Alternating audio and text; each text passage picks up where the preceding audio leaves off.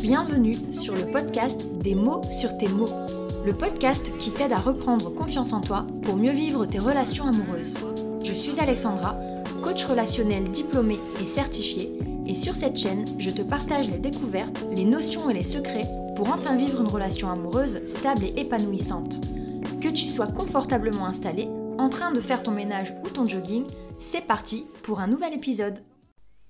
Hello hello, j'espère que tu vas bien. Bienvenue dans ce nouvel épisode et cette semaine je vais répondre à une question qu'on m'a posée qui est Alexandra, pourquoi dans la dépendance affective on en arrive toujours à devenir aigri, en colère et à avoir de la rancœur envers notre partenaire?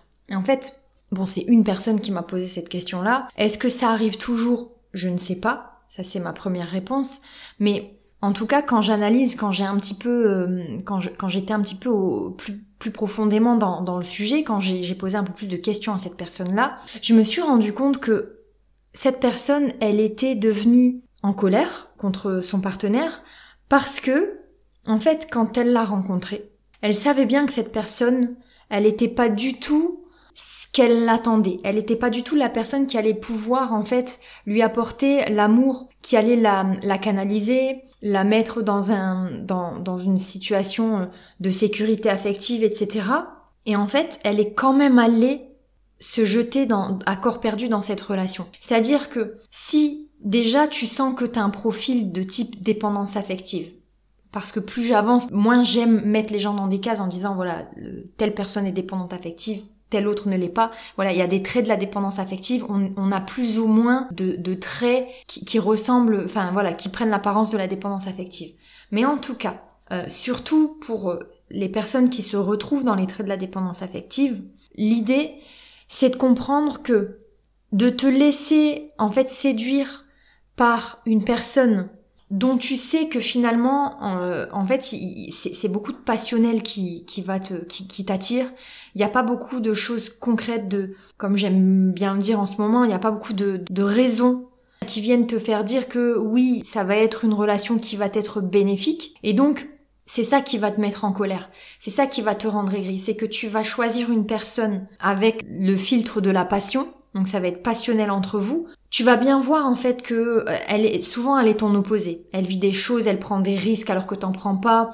Euh, elle a un rythme totalement décalé du tien. Elle a des envies qui sont totalement différentes des tiennes. Pourquoi? Parce que toi t'es pas bien dans ta vie, que elle elle te fait rêver. Ça veut pas dire que c'est une personne qui te faut. Ça veut dire que quelque part elle vient te donner l'exemple un petit peu pour te sortir de ta zone de confort.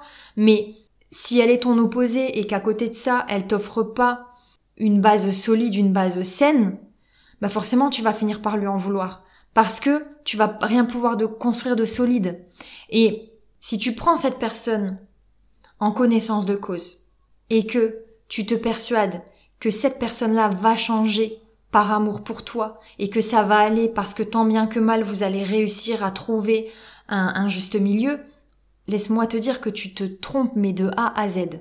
C'est un risque que tu, que, que tu prends. Alors, il y a comme dans toutes les choses de la vie des exceptions. Mais dans la globalité, si tu choisis une personne qui te correspond pas, qui est l'opposé de toi, et que tu espères que malgré ça, elle t'apporte les choses que tu cherches, tu te trompes. Tu vas, je veux dire, tu le vois tout de suite dans la relation.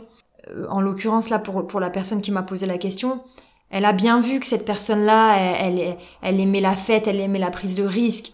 Elle, euh, elle était pas, euh, elle était assez fuyante dans son rapport à, à l'amour. Et en fait, c'est limite de l'ego qui te fait dire euh, non, moi je la veux. En fait, il y a quelque chose qui m'attire irrépressiblement vers elle, et donc je la veux. Et donc, une fois que je l'aurai, je verrai bien avec sa personnalité. Et en fait, tu vois que cette personne-là, eh ben, elle continue, hein, elle, elle, elle respecte juste la personnalité qu'elle avait, qu'elle t'avait décrite, elle t'a, elle t'a pas menti.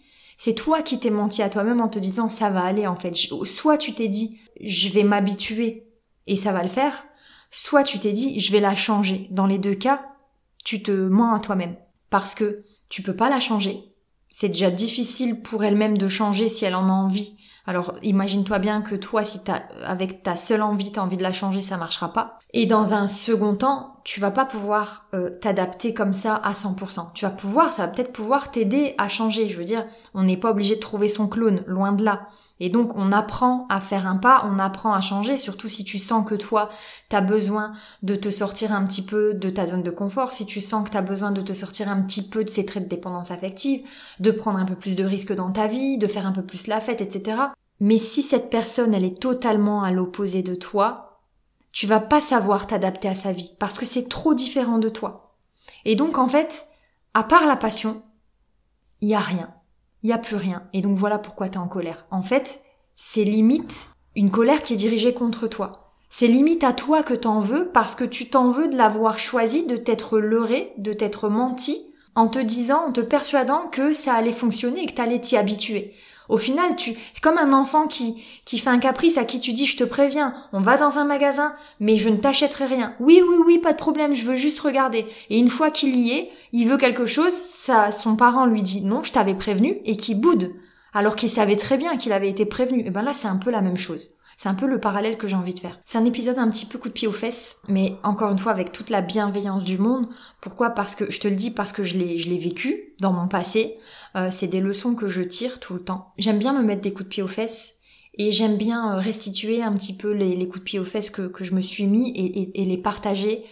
Et euh, à toi de, voir si tu les acceptes ou pas, ces coups de pied aux fesses, mais en tout cas, sache-le, c'est toujours dans, dans l'idée de, de, de, te pousser à te remettre en question de manière à te faire du bien et jamais euh, pour te mettre la tête sous l'eau, mais vraiment pour que tu comprennes en fait finalement que t'as le pouvoir et que t'es pas qu'une victime qui, qui a subi euh, le, la méchanceté de l'autre. Non, t'as choisi en conscience. Alors, encore une fois, c'est un podcast, je parle à des centaines voire des milliers de personnes.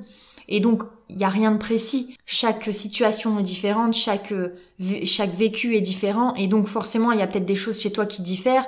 Là, j'englobe. Après, si tu as des questions, si toi, tu te reconnais pas exactement, mais qu'il y a des petits, y a des petites similitudes et que tu voudrais en savoir plus, n'hésite pas, tu m'envoies un message, prends une séance de coaching si tu as envie d'y voir plus clair, mais encore une fois, comme toujours, je te conseille d'aller au, bout du, de la compréhension de, de ce qui t'arrive. C'est ce qui va te permettre en fait de, bah de, balayer sous ta porte finalement. Donc euh, voilà, je m'arrête là, c'était un, un petit épisode. J'espère que ça t'a fait du bien. N'hésite pas à, me faire un retour si t'en as envie ou besoin. Et en attendant le prochain épisode, je te dis, prends soin de toi.